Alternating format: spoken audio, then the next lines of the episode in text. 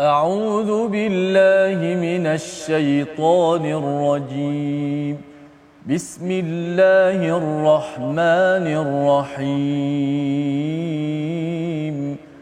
الحمد لله رب العالمين. الرحمن الرحيم. مالك يوم الدين. إياك نعبد وإياك نستعين. اهدنا الصراط المستقيم. صراط الذين أنعمت عليهم. غير المغضوب عليهم ولا الضالين.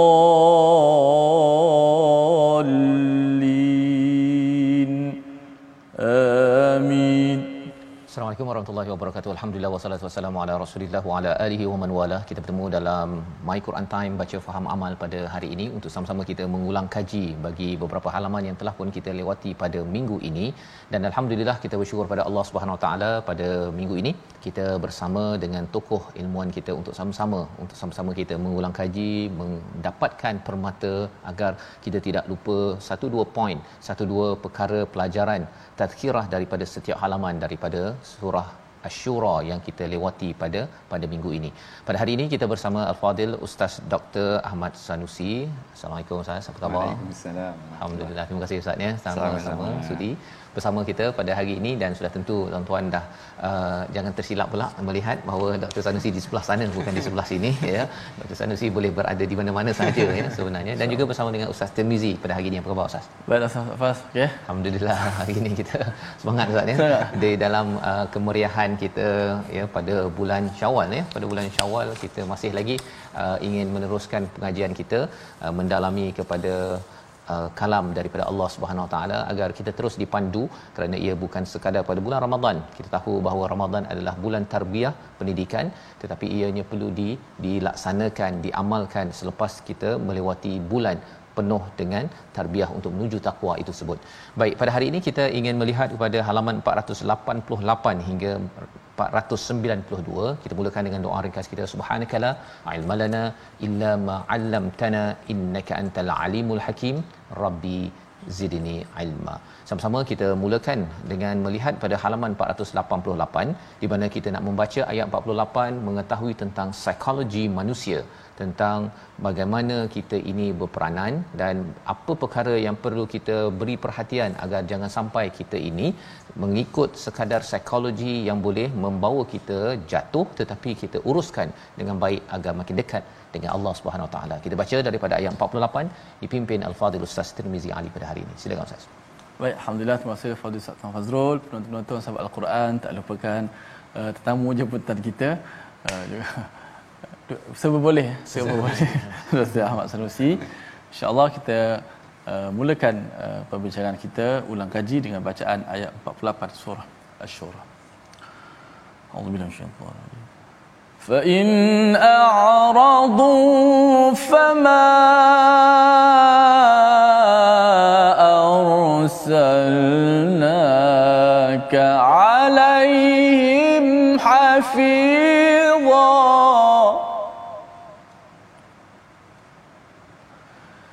إن عليك إلا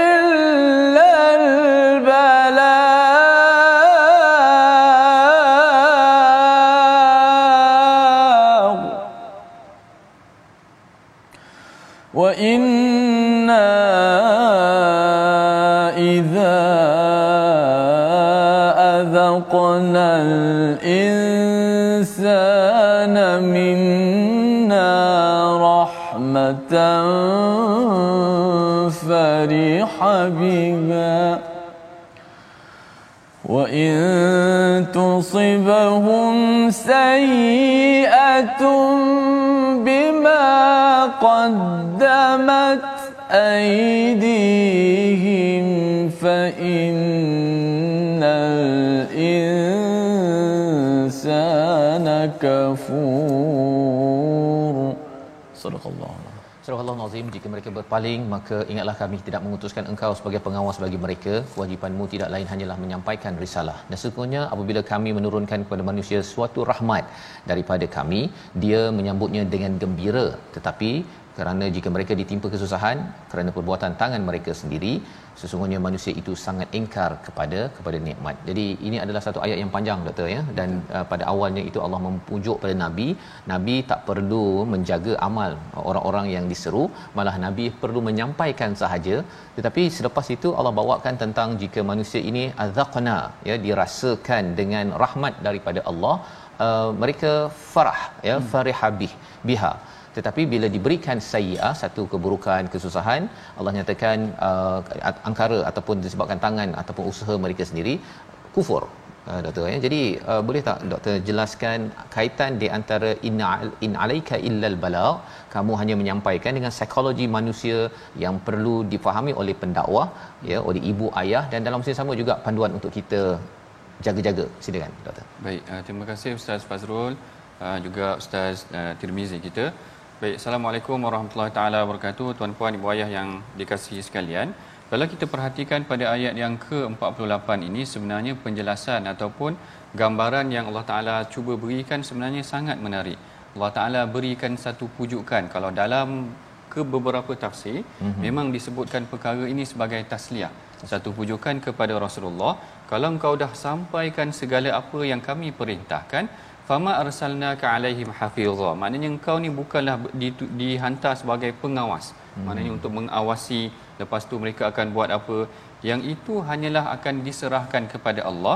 In alaika illal balagh tujuan ataupun uh, tujuan ataupun objektif kamu diutuskan wahai Rasulullah adalah untuk menyampaikan kepada manusia dan daripada ayat ini sebenarnya kita dapati juga bahawa dari aspek yang pertama seorang penyampai, seorang pendidik, seorang pendakwah itu dia sebenarnya memerlukan juga sistem sokongan. Mm-hmm. Maknanya support system.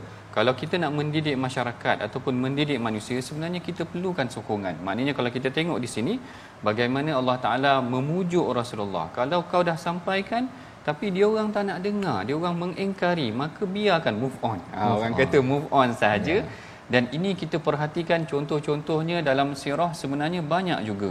Yang mana bila Rasulullah dah sampaikan diberi tekanan diboikot. Diboikot tu 3 tahun sebelum sampai kepada tahun kesedihan Sayyidatina Khadijah meninggal Abu Talib meninggal. Bila tekanan tu dah semakin memuncak maka Allah Taala bawa pergi berjalan. Ha yang ni yang saya kata pada ustaz sebelum ni Ustaz Fazrul, kalau kita dah penat bekerja, kita dah sampai mendidik kepada masyarakat, kita dah buat macam-macam, dan kita berada dalam keadaan yang tertekan hmm. maka salah satu perkara yang kalau kita boleh belajar daripada Rasulullah sallallahu alaihi wasallam sendiri yang mana Allah Taala naikkan dia. Isra Mi'raj tu macam hmm. bawa pergi berjalan maknanya. Oh, maknanya kena minum teh kat London ah, kat masyaallah macam tu. Maknanya boleh begitu boleh, kan maknanya betul. dibawa berjalan. Melihat kebesaran Allah kalau kita di muka bumi kita pergilah minum teh kat mana-mana. Dan kita perhatikan yang ni salah satunya yang kita belajar yang salah satunya Allah Taala berikan ketenangan kepada Rasulullah. Move on sahaja. Mereka tak nak dengar tidak mengapa. Kita ber, beralih seketika kepada perkara yang baru. Dan kemudian juga kita perhatikan juga.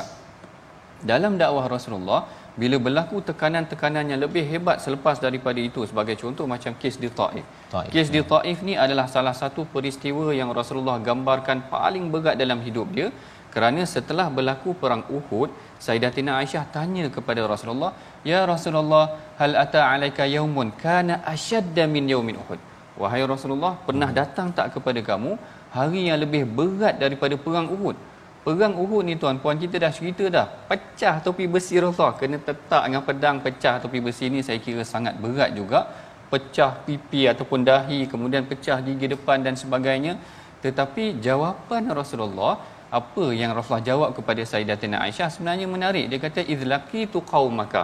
Aku hadapi dengan kaum kau memang macam-macam berperang dan sebagainya.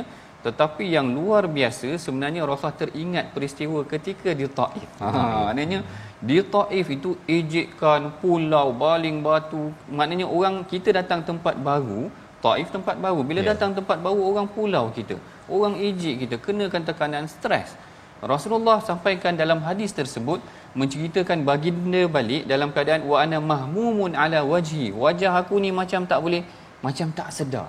Hmm. kerana Rasulullah jalan tu sampai biqarni sa'alib. Kalau dalam hadis tu ceritakan sampai ke satu tempat namanya qarnu sa'alib Rasulullah tak sedar diri. Seakan-akannya sedemikian jaraknya jauh.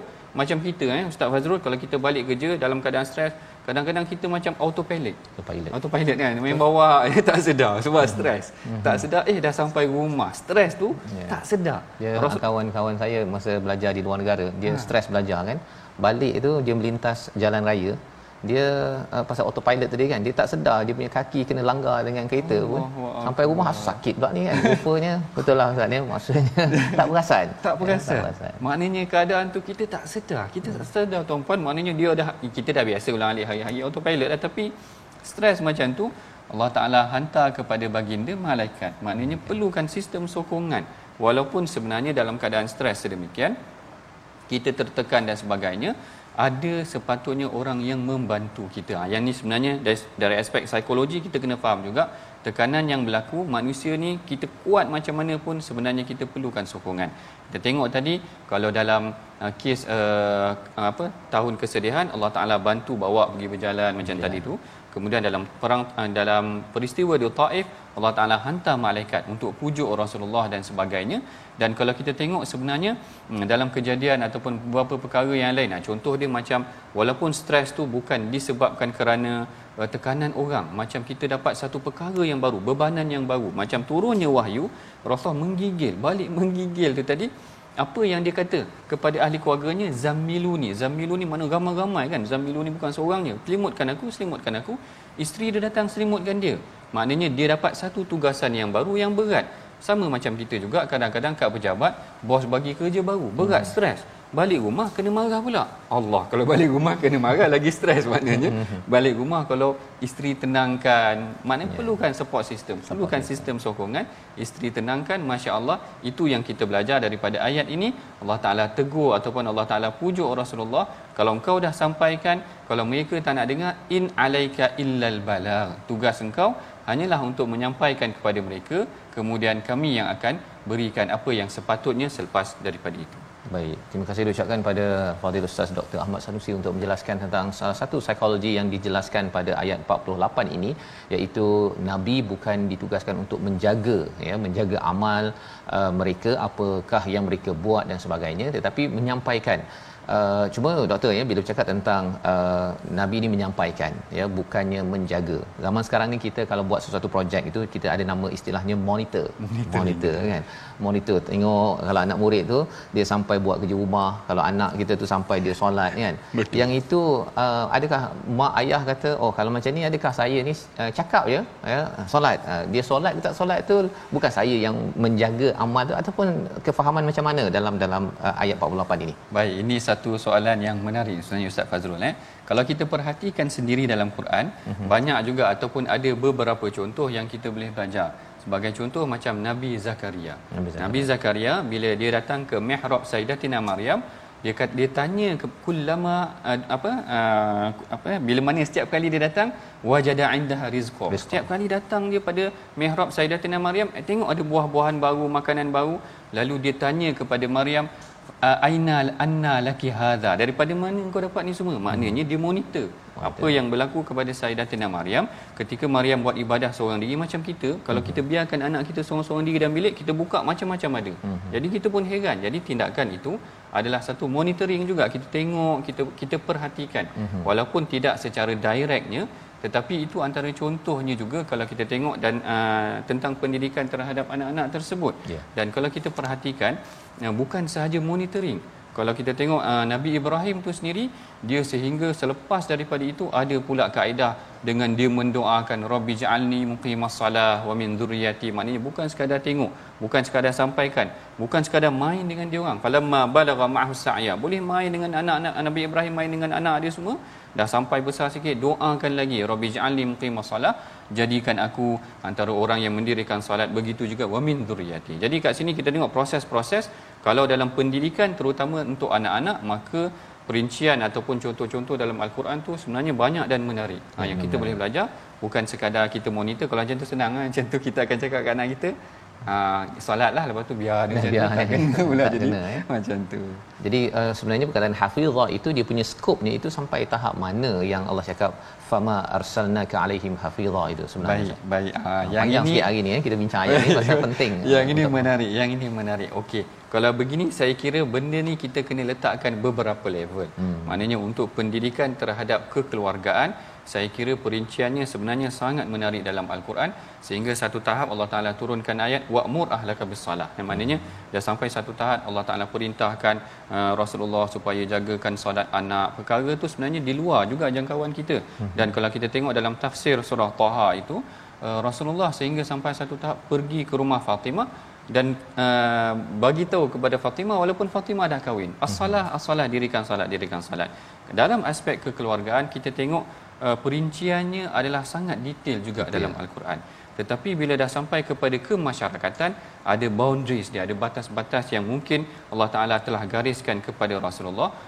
Poin yang paling utama adalah dua elemen ni mesti sampai iaitu elemen dakwah dan elemen tarbiyah okay. maknanya Rasulullah mendidik ataupun menyampaikan dakwah kepada para sahabat dan juga orang-orang Quraisy dan kemudian Rasulullah mendidik juga hmm. maknanya uh, dah langkah seterusnya dah sampai kepada didikan tersebut tetapi apabila mereka menolak ha, ini ada ada respon kan kalau ada dua respon yang menerima kita boleh teruskan tetapi bila respon tu dah menolak yang ini yang kalau kita tengok pada di sini ayatnya batasan ni dikenakan apabila fa'in a'radu. Sekiranya hmm. mereka menolak maka sehingga situ sahaja kalau kita tengok. Bahkan kalau kita tengok tugasan Rasulullah sekalipun mereka menolak dibagi lagi. Sekalipun mereka menolak dibagi lagi.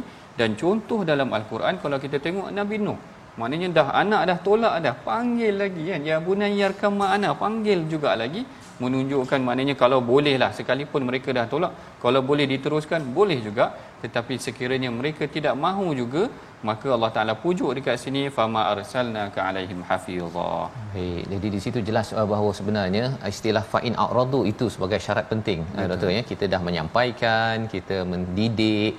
Kalau tadi dalam rumah tu dah betul-betul macam kisah Nabi Nuh lah, dalam rumah dia dah sampaikan, dah didik, uh, tetapi tetap juga berpaling ataupun di luar pun kan apabila kita mengajak orang ke arah kebaikan, kita didik tapi dia kata tak nak ya.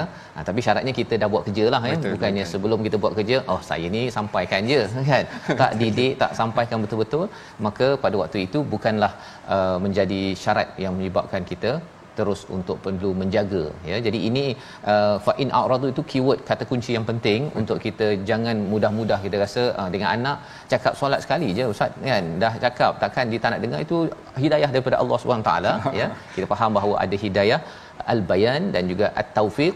Jadi daripada bayan menuju taufik itu kita kena penuhkan aktiviti kita untuk mendidik dan menyampaikan. Jadi ini adalah daripada surah Asy-Syura ya. Dan kita nak teruskan dengan surah yang ke-43 surah Az-Zukhruf yang kita lewati pada minggu ini. Iaitu kita nak melihat kepada ayat yang ke-10 berkaitan dengan Allah menjadikan jalan-jalan. Kita baca ayat 10 ini dan kita dengarkan pencerahan. Apa maksud tahtadun di hujung ayat 10 tersebut? Dan bagaimana dalam surah ini dikaitkan dengan wa may ya'shu an dzikrir rahman siapa yang kabur-kabur yang berpaling daripada peringatan daripada Ar-Rahman akan diberikan kawan korin yang kita tidak mahu yang kita nak jauhkan sebenar-benarnya. Kita baca dahulu ayat yang ke-10 silakan ustaz. A'udzubillahi minasyaitan الذي جعل لكم الأرض مهدا وجعل لكم فيها سبلا لعلكم تهتدون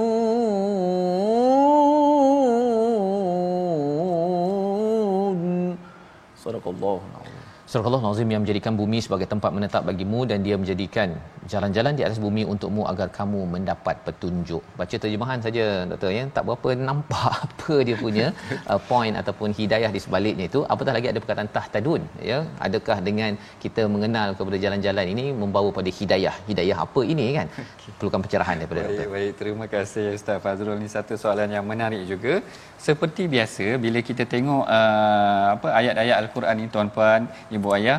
Yang mana kita perhatikan juga ayat sebelum dan selepas. Dipanggil siak uh, sibaqi ataupun siak yang sebelum dan siak lihaqi apa yang lahik yang selepas daripadanya. Kalau tengok sedikit pada ayat yang sembilan Allah Taala seakan-akan uh, berdialog dengan orang Quraisy ataupun orang kafir. Wala in sa'altahum man khalaqas samawati wal arda la yaqulunna khalaqahunnal azizul alim. Dan apabila ditanya kepada mereka. Ini siapakah yang menciptakan langit dan bumi? Mereka mengakui bahawa yang menjadikannya adalah Allah Taala. Jadi kita perhatikan di sini. Kalau Allah Taala yang jadikannya mereka iktiraf bahawa Allah Taala tu ada. Mereka uh-huh. iktiraf dan mereka memberikan satu peng, peng, peng ke, apa pengiktirafan kepada Allah Taala.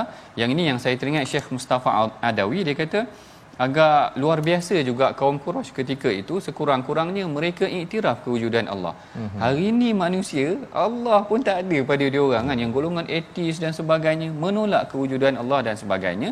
Kemudian Allah Taala cerita kepada kita allazi ja'ala lakumul arda. Tadi kamu terima dah Allah Taala dan Allah Taala yang menjadikan langit dan bumi, Allah Taala yang menjadikan langit dan bumi inilah yang menjadikan menurunkan hidayah membimbing dengan al-Quran.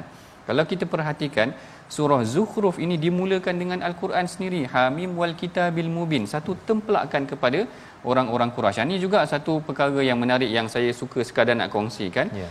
Dalam sumpah ataupun dalam permulaan ayat-ayat yang dimulakan dengan huruf muqatta'ah sama ada satu huruf, dua huruf, tiga huruf, empat huruf, lima huruf, kebanyakannya akan menyentuh tentang Quran. Qaf wal Quranil Majid. Yasin wal Quranil Hakim dua huruf.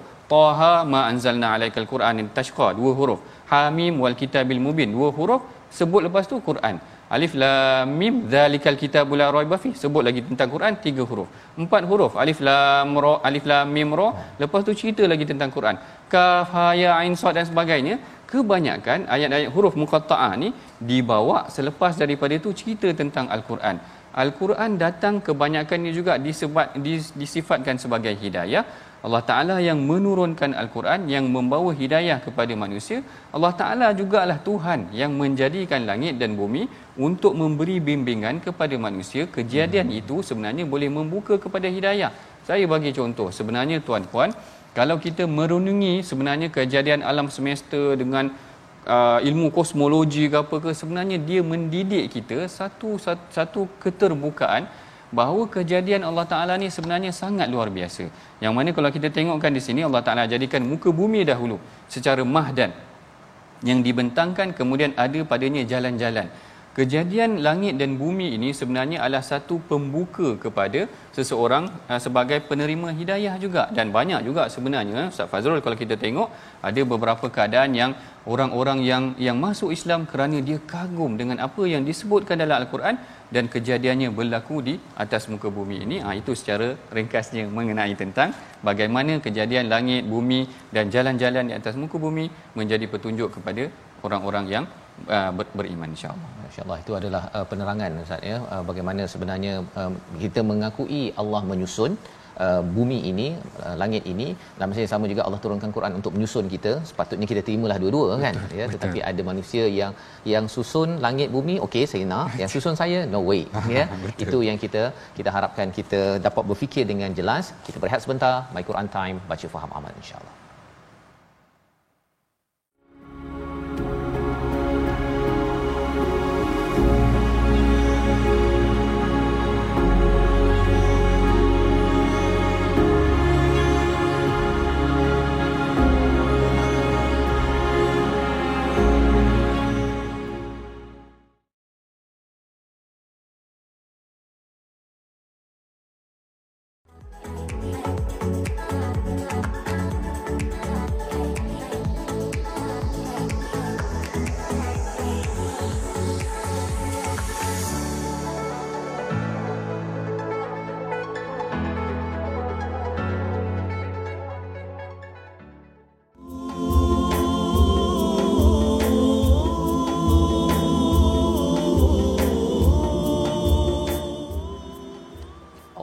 الشيطان الرجيم أومن ينشأ في الحلية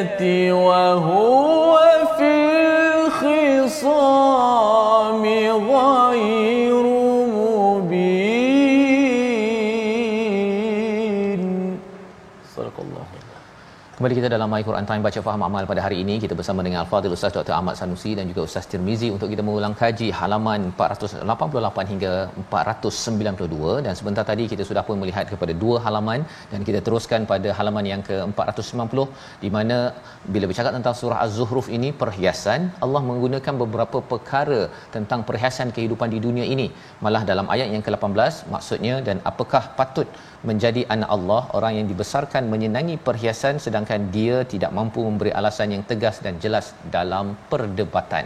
Apakah maksud di sebalik ayat ini? Hiliah kita tahu bahawa itu sebagai perhiasan tapi apa beza dengan zuhruf dan sudah tentunya kita nak memahami apakah cara berfikir jahiliah yang kita mahu jauhkan sebagaimana dalam ayat 17 orang jahiliah itu dapat anak perempuan saja muka jadi hitam uh, Ustaz ya maksudnya dia, dia dia tak suka sangat bila dapat tahu anak perempuan yang kita harapkan bahawa itu bukanlah amalan kita pada zaman ini tetapi ayat 18 ini perlukan pencerahan daripada Al-Fatih Ustaz silakan Baik, bismillahirrahmanirrahim. Terima kasih Ustaz Fazrul.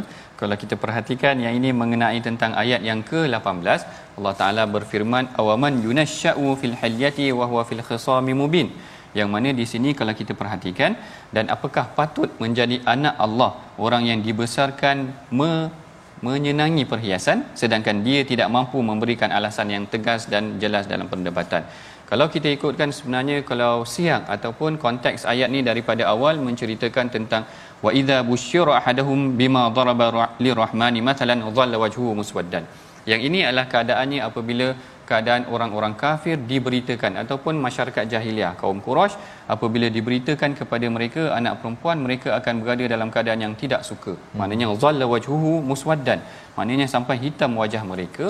Yang ini adalah gambaran kepada dua perkara biasanya yang disebutkan dalam beberapa tafsir. Yang pertama kerana elemen ar pada mereka kadang-kadang orang perempuan ah, minta maaf saya nak sebut ni kadang-kadang nanti kan orang kata macam sifat uh, bias ataupun bias. ada gender bias dekat sini tidak juga hmm. yang ni cerita konteks pada zaman jahiliah tersebut mereka merasakan perempuan bawa dua perkara al-ar satu keaiban mana sekiranya dilakukan lebih aib kalau yang melakukan tu anak perempuan. Gambarannya kadang-kadang begitu. Yang keduanya adalah al-faqru iaitu kemiskinan. Pada pandangan mereka kerana lebih banyak untuk di disuakan barangkali manakala orang lelaki anak lelaki mungkin boleh dibawa kepada per, uh, berusaha sendiri. Gambarannya sedemikian.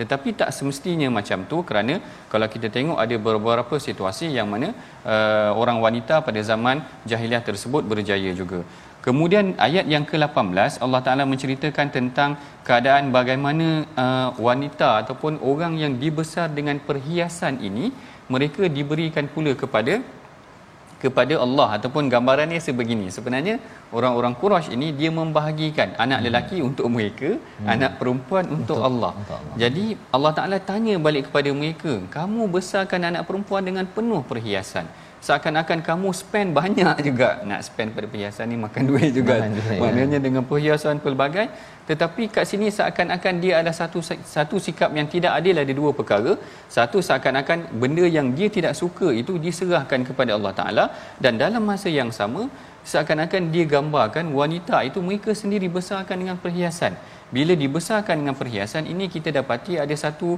keadaan jahiliah terdahulu mereka walaupun mereka memandang anak perempuan itu sebagai satu kaum ataupun kumpulan yang lemah tetapi mereka tetap memberikan perhiasan kepada kaum wanita mereka saya teringat ini kalau tak silap Dr. Najah ah, ada seorang uh, pensyarah kalau tak silap saya orang Mesir juga yang menceritakan tentang uh, bagaimana pada zaman uh, dalam tafsir Maududi pun ada sebut. Uh, dia kaitkan dengan ayat ini yang mana Rasulullah sallallahu alaihi wasallam dalam sebuah hadis hadis ni hadis yang dhaif kalau tak silap saya walaupun dalam sahih Ibn Hibban menceritakan tentang bagaimana Rasulullah sallallahu alaihi wasallam pernah dikatakan melihat uh, Sayyidati uh, Sayyidina Usama. Uh, cucu dia terlanggar utbah apa uh, batas pintu dan terjatuh sehingga berdarah mukanya. Lalu Rasulullah minta Sayyidatina Aisyah basuh lalu Aisyah kata aku tak tak biasa sebab tak ada anak kecil. Lalu Rasulullah sendiri yang basuh muka Usama agaknya muka Usama tu elok ataupun gambarannya seakan sedemikian. Lalu Rasulullah kata laukana Usama jariyatan. Kalaulah Usama ni seorang budak perempuan la halaituhu wa zayyantuha aku aku akan perhiaskan dia. Maknanya memang dah jadi keadaan zaman tersebut ataupun keadaan budaya pada zaman jahiliah tersebut walaupun mereka tidak suka pada anak perempuan. Gambaran kepada kemiskinan jual anak perempuan ataupun tanam anak perempuan. Tetapi sekiranya mereka besarkan mereka akan besarkan dengan perhiasan yang awaman yunasya'u fil hilyati mereka besarkan dengan perhiasan tetapi uh, mereka besarkannya dengan perhiasan tersebut tetapi mereka masih menolak. Maknanya merasakan walaupun mereka spend banyak tetapi mereka merasakan perkara tersebut. Anak perempuan tersebut masih lagi membawa kepada sama ada keaiban tersebut ataupun kefakiran tersebut. Bahkan keadaan ini sangat popular pada zaman tersebut sehingga kan dalam beberapa tafsir menceritakan kisah Zaid bin Amru. Zaid bin Amru ni begitu dia antara orang yang kita panggil Hanif agama hmm. Hanif pada zaman tersebut. Orang yang beriman barangkali ataupun percaya kepada agama Nabi Ibrahim bila mana dia mendapati ataupun tahu kalau ada Quraisy yang nak buang anak perempuan dia sebab kadang-kadang mereka ni dah siap gali siap-siap dah kalau dalam beberapa tafsir cerita dah siap gali dah lubang kalau mereka sekiranya dapat anak perempuan lalu Zaid bin Amru ni kata siapa yang dapat anak perempuan aku beli Ha, macam tu. Aku beli dengan dua ekor unta bina qatain. Bina qatan. Maknanya aku akan beli dengan dua ekor unta kerana beliau adalah orang yang berpegang kepada ajaran Hanif agama Nabi Ibrahim tidak mahu budaya adat tersebut berlaku. Jadi kita nampak dekat sini ada beberapa konteks tentang keadaan Quraisy uh, interaksi mereka dengan anak perempuan mereka anggap anak perempuan satu keaiban mereka merasakan perempuan bawa kemiskinan dan sebagainya sekalipun sedemikian sekiranya mereka besarkan anak perempuan mereka besarkan dengan perhiasan tetapi mereka berlaku tidak adil dengan Allah Taala mereka menganggap anak perempuan ini hanyalah untuk Allah dan hanya untuk kami anak-anak lelaki ha, itu sedikit baik ya, terima kasih ucapkan pada Dr. Ahmad Samsi menjelaskan tentang bagaimana amalan jahiliah ya uh, cara mereka ber, berinteraksi dengan golongan wanita anak-anak perempuan mereka itu tidak konsisten dengan tidak hujah konsisten. mereka itu Betul. ya mereka kata bahawa uh, bagi Tuhan adalah anak perempuan dan anak perempuan ini membawa keaiban ataupun kefakiran tetapi dialah juga yang spend Betul. yang gunakan harta untuk membesarkan anak perempuan itu dengan heliah dan mungkin keaiban jugalah bagi seorang ayah kalau anak perempuannya itu tidak diberikan Betul. perhiasan Betul. pada waktu itu. Jadi Betul. di situ ada cara berfikir yang tidak konsisten dan inilah yang di, diluruskan oleh Al-Quran sebenarnya di mana lelaki wanita lelaki perempuan dua-duanya adalah makhluk daripada Allah ciptaan Allah untuk di dihormati untuk diuruskan dengan baik agar agar jangan sampai kita ambil apa yang kita nak dan kita bagi balance. Ha ya baki-baki saja kepada Allah anak lelaki ambil anak perempuan diberi tapi dalam masa yang sama yang balance itu bukan balance. Ha dia pelik dia punya logik ya itu tadi ya. Jadi ini Allah bawakan untuk kita sama-sama melihat ya bagaimana kalau tadi eh, siapa nama sahabat yang uh, bagi dua unta tadi Zaid Amru Zaid bin Amru. Zaid bin Amru. Maksudnya inilah uh, uh, contoh teladan ya bagi golongan yang berharta orang Betul. yang memimpin Betul. untuk kena ambil uh, dana bagi memastikan ketidakadilan diskriminasi dalam masyarakat itu diubati. Nah, dia bukan sekadar kita tak setuju, kita tak sokong, tetapi bagi yang ada dana dan ada uh, ada kekuatan, kita perlu kempen agar diskriminasi dan juga uh, cara berfikir yang songsang ini dapat di di uh, bantras di dalam masyarakat. Dan kita ingin uh, lanjut lagi kepada muka surat 491 pada ayat 23 kita nak baca sama-sama. Kali ini kita berhadapan dengan mutrafuha ya. Istilah yang menarik yang kita nak lihat. Apa maksudnya? Sudah tentu kalau tadi uh, Zaid bin Amru ya uh, orang kaya yang yang yang tidak menjadi mutrafuha ya. Tetapi berjuang dalam masyarakat untuk memastikan diskriminasi lelaki perempuan itu tidak me- me- menjalar. Ayat 23 kita baca. Kita nak cuba memahami dalam ayat ini. Silakan ustaz Tirmizi أعوذ بالله من الشيطان الرجيم. وكذلك ما أرسلنا من قبلك في قرية من نذير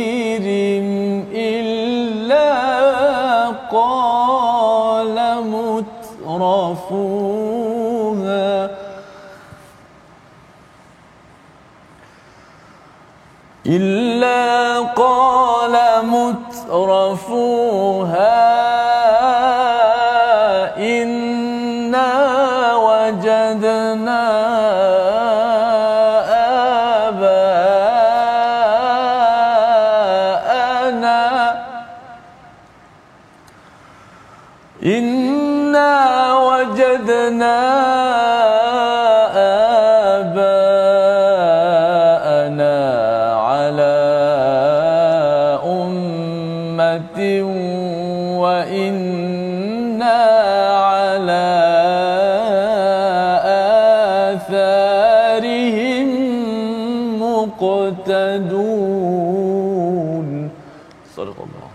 Sallallahu alaihi wasallam dan demikianlah kita kami mengutus eh, seorang pemberi peringatan. Sebelum engkau wahai Muhammad dalam suatu negeri orang-orang yang hidup mewah di negeri itu selalu berkata sesungguhnya kami mendapati nenek moyang kami menganut suatu agama dan sesungguhnya kami sekadar pengikut jejak-jejak mereka. Jadi dalam ayat yang ke-23 ini uh, satu peringatan daripada Allah Subhanahu taala bahawa ada nabi yang diutus sebelum ini. Tugasnya adalah untuk mengingatkan kepada satu golongan yang digelar sebagai mutrafuha ya di mana mereka ini bermewah dan menyatakan apa yang kami buat ini apa yang nenek moyang bapa kami dah buat dan kami ikut saja jadi dalam hal ini berbalik pada nama surah ini Az-Zuhruf uh, doktor ya. Uh, mutrafuha ini menarik ya pasal adakah mewah ni maksudnya orang kaya hmm. ataupun uh, sebenarnya apa yang sedang disampaikan dalam ayat ke-23 ini silakan. Baik, uh, terima kasih Ustaz Fazrul. Kalau kita perhatikan Allah Taala sebenarnya pernah mengulang beberapa kali juga perkataan mutrafuha ini dan uh, antaranya macam dalam surah waqiah sendiri uh-huh. Allah Taala kata innahum kanu qabla zalika mutrafin. Iaitu kalau kita perhatikan dalam beberapa tafsir sebagai contoh al-Imam Ibn Ashur al-Imam Ibn Ashur menceritakan bahawa perkataan taraf ni maksudnya nikmat. Nikmat ataupun kemewahan memang dilimpahi dengan kemewahan secara umumnya sebenarnya maksud mutrafuha itu adalah yang dilimpahi dengan kemewahan. Sama ada kalau dalam tafsir Syekh Tantawi dia menceritakan dia kata mutrafuha ini seperti orang Quraisy dan sebagainya. Tetapi secara umumnya kalau kita perhatikan dalam konteks ayat ini sama juga orang-orang yang terdahulu. Sekalipun bukan Quraisy ataupun wah maknanya orang terdahulu sebelum Quraisy lah. Lepas tu pada zaman Quraisy pun memang Allah Taala bagi mereka taraf ha maknanya orang Melayu panggil taraf taraf tu taraf agaknya taraf tu tadi adalah ke, apa kemewahan. Dah diberikan taraf-taraf kemewahan ini semua tetapi mereka tetap engkar ataupun mereka tidak menerima. Yang ini adalah perkara yang kita belajar bahawa sebenarnya ada juga orang ataupun golongan yang menggunakan kemewahan mereka kepada kebaikan. Tetapi dalam konteks ini kebanyakan ataupun kalau yang saya perhatikan perkataan mutrafuha ini seakan-akan menjurus kepada golongan yang diberikan nikmat dilimpahi dengan kemewahan tetapi mereka tidak gunakan dengan baik. Mutrafuha inna wajadna aba'ana ala ummatin. Mereka menjadikan alasan ibu ayah mereka. Dan bila mana golongan-golongan ashabus shimal yang disebutkan dalam surah waqiah itu uh, memberikan alasan ataupun menunjukkan Allah Taala nak gambarkan tentang keadaan mereka. Allah Taala kata innahum kanu qabla dzalika mutrafin. Golongan ini adalah golongan yang pernah diberikan kemewahan tetapi mereka tidak menggunakannya dengan jalan baik. Jadi mutrafuha di sini ataupun mutrafin ini adalah golongan yang menggunakan dengan jalan yang tidak baik. Dalam surah al-haqqah pula Allah Taala menceritakan tentang golongan yang menerima uh, kitab mereka dengan tangan kiri Allah uh, mereka kata ma aghna anni maliyah. Sekarang ni dah tak guna dah segala perkara harta yang diberikan kepada mereka. Hmm. jadi dalam beberapa konteks ayat yang kita uh, bincangkan ataupun bacakan di sini gambaran kepada mutrafuha adalah golongan yang dilimpahi dengan nikmat yang banyak dan menggunakannya dengan jalan yang tidak benar yang jalan yang tidak betul. Cuma ditambah di sini kalau diikutkan uh, Syekh ataupun al-Imam Ibn Ashur juga ada meletakkan golongan mutrafuha ini selain daripada yang dilimpahi dengan nikmat ataupun kekayaan yang banyak mereka juga adalah golongan mutakabbirin. Ha yang disebutkan juga dalam tafsir golongan yang takabur ini. Maknanya dah diberikan nikmat menyebabkan mereka sombong dan jauh daripada Allah Taala menandingi pula Allah Taala macam Firaun. Dah, dah dapat macam-macam nak bersaing dengan Allah juga. Ha, ini adalah golongan yang boleh difahami ataupun disifatkan tentang golongan mutrafuha. Baik, terima kasih ucapkan pada Dr. Ahmad Sanusi untuk kita uh, beri panduan kepada diri kita dalam hidup kita ini kalau ada sesuatu Ustaz ya. Maksudnya kita ada kereta, ada rumah itu Betul. dia uh, boleh digunakan ke arah kebaikan ya. Maka kita derma infak zakat maka itu tidak digelar sebagai mutrafiha, mutrafuha tetapi apabila dia digunakan ya kemewahan yang ada digunakan untuk mutakabbirin untuk sombong melecehkan kebenaran tidak mahu berjuang untuk membuat kempen kebaikan maka inilah yang digelar mutrafuha yang perlu kita jaga-jaga. Kerana kita bercakap tentang surah az-zukhruf ini perhiasan ada yang ada di sini. Kalau digunakan elok maka kita dapat perhiasan yang lebih lagi sampai di akhirat nanti. Kalau tidak hanya di sini sahaja seperti Firaun lah doktor kan? Ha. sebagai contoh ni tadi ya. Ah saya nak tambah sikit teringat tentang hilya zukhruf ni tadi. Ya. Uh, uh, kalau dalam uh, per, perbincangan hilyah yang tentang jahiliah tu tadi ada juga disebutkan hadis tentang Sayyidatina Aisyah.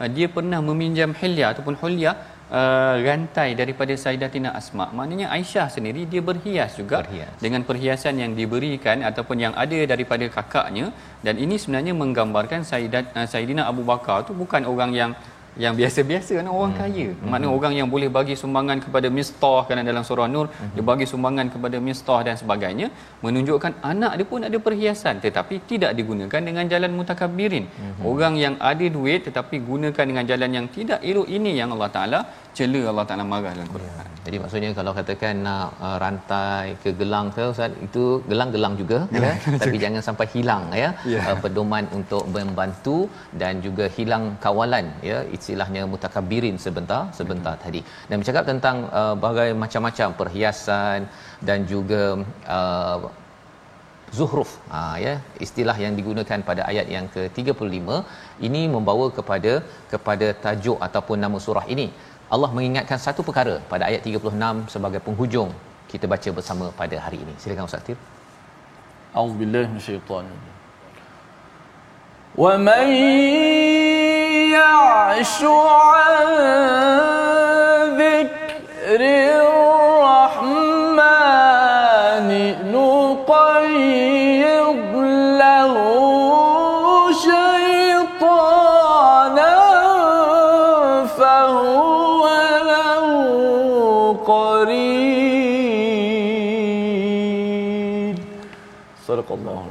Dan barang siapa yang berpaling daripada pengajaran Allah yang Maha Pemurah, iaitu Al-Quran, kami biarkan syaitan menyesatkannya dan menjadi teman karibnya, qarin. Dan ini adalah ayat yang hadir selepas ayat 35, ayat 34 bercerita tentang pelbagai zuhruf perhiasan. Apa kaitan di antara zuhruf dan juga berpaling daripada zikir Rahman? Sama Ustaz Dr. Ahmad Tansuh. Baik, terima kasih Ustaz Fazrul. Zukhruf ni kalau ditafsirkan ataupun melihat kepada tafsir seperti tafsir Al-Imam Ibn Ashur, perkataan zukhruf ini di, diambil daripada perkataan zina iaitu perhiasan. Yang mana perhiasan ini termasuklah dengan emas kalau diterjemahkan di dalam terjemahan kita ni sebagai pintu-pintu daripada perak dan sebagainya, tetapi ia merangkumi kepada segala perhiasan. Dan surah ini juga menurut Al-Imam Ibn Ashur dikenali sebagai surah Zukhruf kerana perkataan Zukhruf ini sendiri yang mungkin ataupun yang sukar ataupun tidak didapati dalam surah yang lain. Kalau ikutkan sebenarnya ada dalam surah yang lain. Cuma nak cerita maknanya perkataan ini gambaran mengenai tentang uh, sifat-sifat uh, Zukhruf ini ada disebutkan di sini perhiasan yang Allah Taala berikan nikmat kepada manusia orang yang sama. Sama juga seperti yang kita bincangkan tadi. Allah Taala kata di pada pada ayat yang ke-36 wa man ya'shu an dzikrir rahman siapa yang berpaling. Ha, dan barang siapa yang berpaling daripada pengajaran Allah yang Maha Pemurah iaitu Al-Quran nuqayyid lahu syaitanan fahuwa lahu qarin yang mana kami biarkan syaitan menyesatkannya. Jadi menarik di sini sebenarnya yang memberikan zukhruf yang menciptakan langit dan bumi adalah Ar-Rahman, Tuhan yang Maha Pengasih, Tuhan yang hmm. Maha Penyayang dan yang menurunkan Al-Quran. Sebenarnya an zikri Rahman ini adalah khusus kepada mengenai tentang Al-Quran. Siapa yang berpaling daripada Al-Quran. Cumanya menarik di sini sebutan zikri Rahman ini adalah mengenai tentang Quran yang disandarkan kepada Ar-Rahman. Ha, yang ni yang disebutkan oleh Al-Imam Ibn Ashur dia kata kenapa disandarkan kepada Ar-Rahman sebagai satu tashrif kemuliaan kepada Al-Quran itu sendiri kebesaran Al-Quran itu dilimpahkan ataupun diturunkan daripada Tuhan yang Maha Pengasih. Jadi kat sini kita tengok ada perkara yang tidak konsisten macam yang Ustaz Fazrul dah sebutkan dah tu tadi iaitu gambaran tentang petunjuk yang didatangkan daripada Ar-Rahman kita tak terima tetapi segala perkara yang lain yang datang daripada Ar-Rahman kita ambil pula bahkan kita menikmatinya. Kenapa tidak kita menikmati Al-Quran yang telah diberikan kepada kita dan barang siapa yang berpaling daripada zikir ataupun petunjuk yang telah diberikan oleh Allah Taala ni nanti Allah Taala akan biarkan ataupun Allah Taala akan menyebabkan dia terpalit ataupun terikat dengan syaitan yang akan menjadi kawan kepada dia. Jadi kat sini ayat penutup ni pun sebenarnya menarik juga. Mm-hmm. Kerana seakan-akan orang yang meninggalkan al-Quran mereka adalah sahabat kepada syaitan. Ha, gambaran dia begitu. Kalau kita tengok orang yang membazir pun dikategorikan sebagai saudara syaitan dan syaitan ini kategorinya maknanya banyak juga syaitan daripada manusia dan syaitan daripada jin golongan yang meninggalkan al-Quran adalah boleh dianggap kat sini kita kita nampak kami biarkan syaitan menyesatkannya dan menjadi teman karib dia. Jadi tuan puan kita tak nak jadi teman karib kepada syaitan. Jangan lawan al-Quran jangan tinggalkan al-Quran. Sama-sama kita pelajari al-Quran dalam pengajian kita dalam My Quran Time insya-Allah. Amin amin ya rabbal alamin. Kita berdoa pada Allah Subhanahu taala agar kita selalu mengambil al-Quran ini sebagai penasihat kita dan bukannya qarin yang Allah nyatakan iaitu kawan rapat dari kalangan syaitan itu sendiri. Kita berdoa di hujung ini bersama Ustaz Tirmizi. Bismillahirrahmanirrahim. Alhamdulillah rabbil alamin wassalatu wassalamu ala asyrafil anbiya'i wal mursalin. وعلى آله وصحبه أجمعين اللهم اغفر لنا ذنوبنا آمين. كفر عنا سيئاتنا وتوفنا مع الأبرار اللهم تقبل منا صلاتنا وصيامنا وقيامنا وركوعنا وسجودنا وسائر أعمالنا يا رب العالمين والحمد لله رب العالمين آمين. Amin ya rabbal alamin. Moga-moga Allah mengabulkan doa kita pada hari ini agar kita tidak menjadi golongan mutrafuha yang selalu cinta kepada zuhruf perhiasan sehingga berpaling daripada Quran kerana sibuk, sibuk sangat mencari uh, perhiasan di dunia, rupa-rupanya tak sempat untuk mencari perhiasan di akhirat iaitu dengan merapati diri kita dengan zikrul rahman sebentar tadi. Inilah yang kita ingin perjuangkan dalam tabung gerakan al-Quran sumbangan tuan-tuan. Sebenarnya untuk kita sama-sama memastikan bahawa harta saya adalah untuk makin saya dekat dengan zikrul rahman bukannya saya dekat dengan dengan musuh saya syaitan yang Allah nyatakan pada ayat 36. Kita bertemu lagi insya-Allah dan saya ucapkan terima kasih kepada Fadil Ustaz Dr. Ahmad Sanusi berkongsi pada hari ini. Kita perlukan lagi Ustaz Doktor untuk ya. mencerahkan lagi ya banyak lagi persoalan untuk kita faham bahawa sebenarnya surah Az-Zukhruf ini adalah untuk me, uh, reset ya untuk memastikan membekalkan cara pandang yang bagus bukan kapitalisme dalam kehidupan kita. Kita bertemu lagi My Quran Time baca faham amal insya-Allah.